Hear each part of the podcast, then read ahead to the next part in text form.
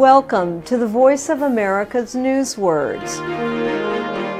This newsword involves a clash between protesters and supporters of Turkish President Recep Tayyip Erdogan.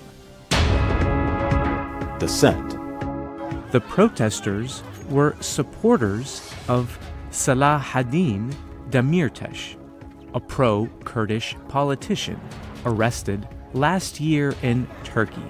Rights groups say his arrest was part of Turkey's restrictions on dissent.